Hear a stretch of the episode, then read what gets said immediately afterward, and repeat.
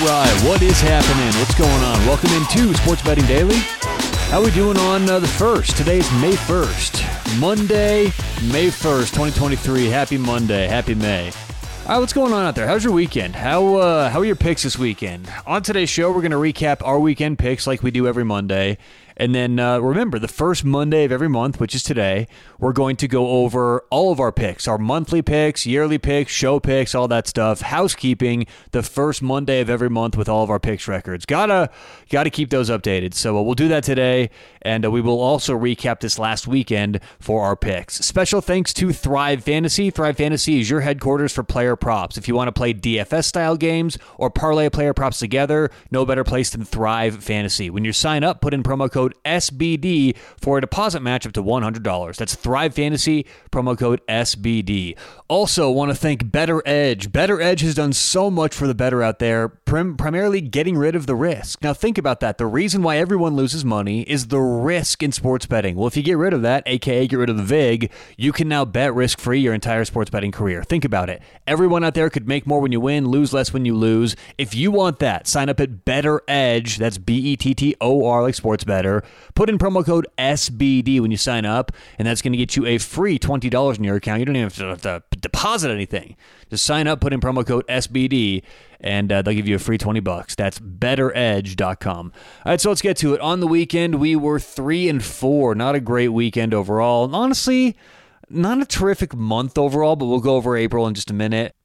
Like I said, 3-4 this past weekend. Friday, we gave out the Tampa Bay Lightning -110, and they lost in overtime against Toronto. So a tough loss there on Friday, which actually was played out on Saturday night. So lost that one. And then on Saturday, we won both games with Pittsburgh. We had the Pittsburgh Pirates in their doubleheader in both games, got 2 wins there. And then we lost with the Louisville Cardinals in college baseball as well. You know what's funny about that, too? College baseball this year over my career has actually been one of my better sports, but I was doing my show numbers. I think I'm like 1 in 5 given college baseball out on the show. So, I mean, look, that's just, we talk about the law of large numbers. That's the opposite, right? You give out a few games, you may have some amazing records, you may have some bleak records, but stay with us with the college baseball. The season's wrapping up in about a month or so. You know, the tournament at the end of the year is always a big moneymaker for us. So stay tuned. You know, we should turn things around fairly soon with college baseball. But I did notice that. Want to put that out there. That hasn't been a great record on the show, but we'll turn things around here with that. So loss on Friday, 2-1 with our games we added on Saturday. So we took a 2-2 record into Sunday, and then we went 1-2 on Sunday. We won with Seattle, which was a comeback win. The under wasn't even close that game, under 9.5, and then Cincinnati ended up losing in extra innings against Oakland. Was that bottom of the 9th or extras? Not sure, but Cincinnati lost a close one. So 3-4 total record on the weekend. That gives us an overall April record of 20 wins and 17 losses. And you may say, hey, Tyler, that's a winning record. That's 20-17 in April. Well, not necessarily, because given the state of all of our bets, right, they were... I don't have the exact break-even percentage we had, but we ended up losing money, actually, with that record. Lost about 0.95 units. So just under 1 unit we lost this month of the 20-17 overall April. Now, the last couple months overall, we've kind of been treading water there. In March, we went 15-15, and that was after a pretty good start to the year. So overall in 2023, we are 72 wins, 53 losses, and let's go month by month there. Started off in January, we went 18-12, and then February had a 19-9 record. So overall, very good February and January. Let's see, top of the head was at 37 and 21 through the first 2 months of the year. Then March, we went 15-15. In April, we went 20-17. So obviously, like I said, last couple months, March and April, kind of treading water there. But that's how long-term looks. You know, people think that like me, I make money doing this every year, but it's not a steady month-by-month income. I don't make X amount of dollars every month. Some months are tremendous. Some months are horrible, you know? And while I wouldn't consider any of these months horrible, I'm giving out on the podcast, March and April we're losing a little bit. So January, February, very, very good. March and April, kind of middle of the road there. So, hey, I mean, you know, we've talked about this before, but based on probability, math, how we look at the future, future. Like, it's not like we're due in May to now just come storming out of the gates. But overall, we do expect to win more than we lose. That's the general point that we say on here. But look, 72 wins, 53 losses. That's not bad for 2023 overall. That's a 57.6 win percentage. But what's the common theme we always talk about? It's not about win percentage. Win percentage is pointless. What matters is win percentage compared to break-even percentage, because anyone who has a 57.6 win percentage, that doesn't mean anything unless we hear the break-even percentage. Because if we have a 57.6 win percentage, but every game we give is minus 150, we're actually going to be a losing sports bettor. Because as we know, minus 150 equals 60%. You go all minus 150 or give all minus 150 games, you have to go at least 60.1% just to break even or make some money. So we have a 57.6 win percentage this year with a 54.51 break even percentage. Okay, we'll read that again. Win percentage, 57.6. It's like 0.60. So 57.60 win percentage. Break even percentage, 54.51%. So obviously, we're working with a nice little cushion there. It's about, just do the math. What is that, right? About 3%, which, to be honest, that's slightly higher than I'll average over a long period of time. So we're doing actually a little bit better in 2023 than we would expect long-term, but we're happy with those numbers. That equals, if you look at just this year, January through April, if you followed all the picks I've given out on the show, put one unit or every bet was to win one unit, you are plus 8.93 units in 2023, plus you've made just under 9 units in 2023, betting to win a unit every time. And look, honestly, I'm pretty happy with those numbers overall for the show for the year because we give out such low volume, right? I have dozens of bets every day, every week. I've got hundreds. So for me to give out just a couple picks, a handful of picks every weekend, such low volume, I'm actually happy with those numbers. Let's go over total record for the show and talk about units there. Total show record, including last weekend, 273 wins, 218 losses, and 18 ties. We haven't had a tie in 2023. I was like, is that a mistake? Is that a typo? No, we haven't drawn yet this year. So 273, 218, and 18. That gives us a total record of 55.6%. And let's see, break even of 53.38. So total record on the show, 55.6% with a break even percentage of 53.38%. That's a little closer to my true percentage. Up just about 25, it's like 24.9 or so.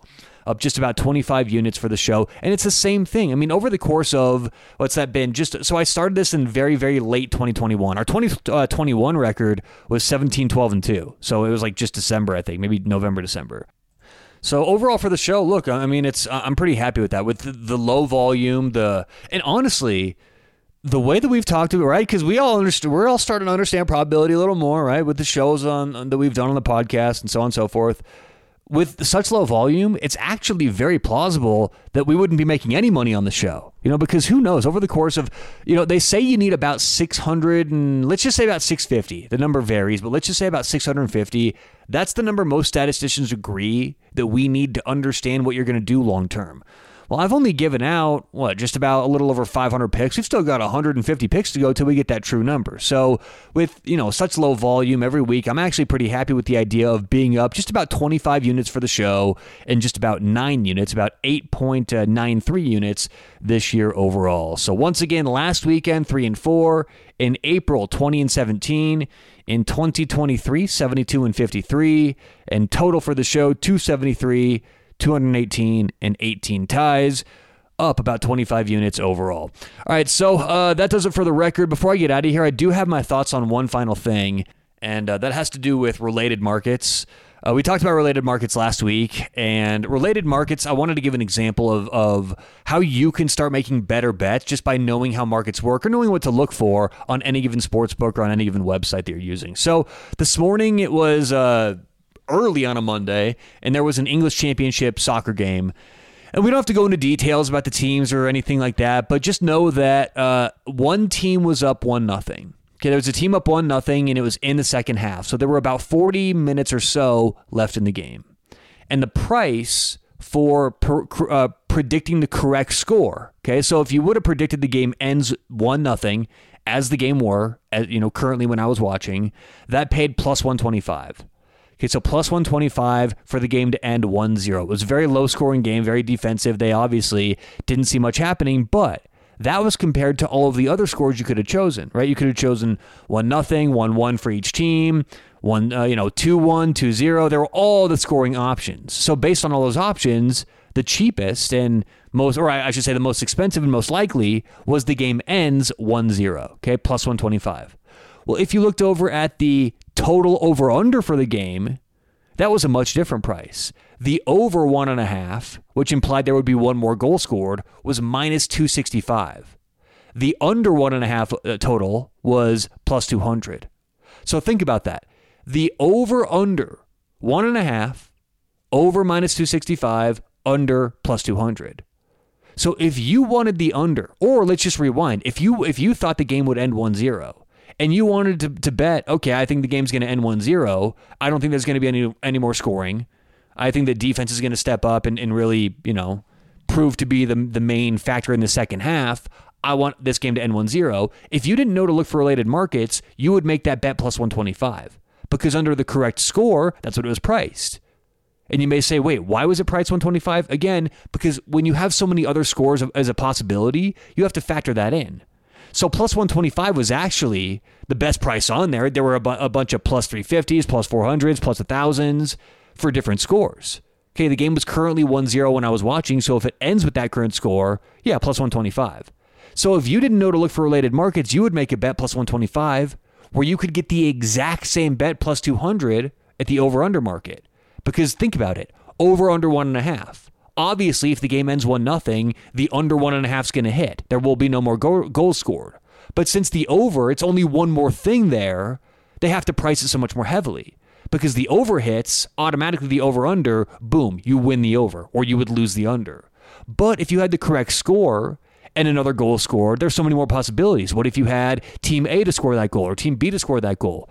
Right? What if you thought the game would end 2-0 or 3-0? So there's other options, therefore the pricing is going to be different. So great example right there. Same bet, plus 125 and plus 200, depending on how you looked at it on the website. So, all right, that does it for today's show. Appreciate everyone listening. And we're into May finally. So whatever you have going on today or tonight, hope you catch some winners. Hope you start your May off well. And we'll talk to you tomorrow right here on Sports Betting Daily.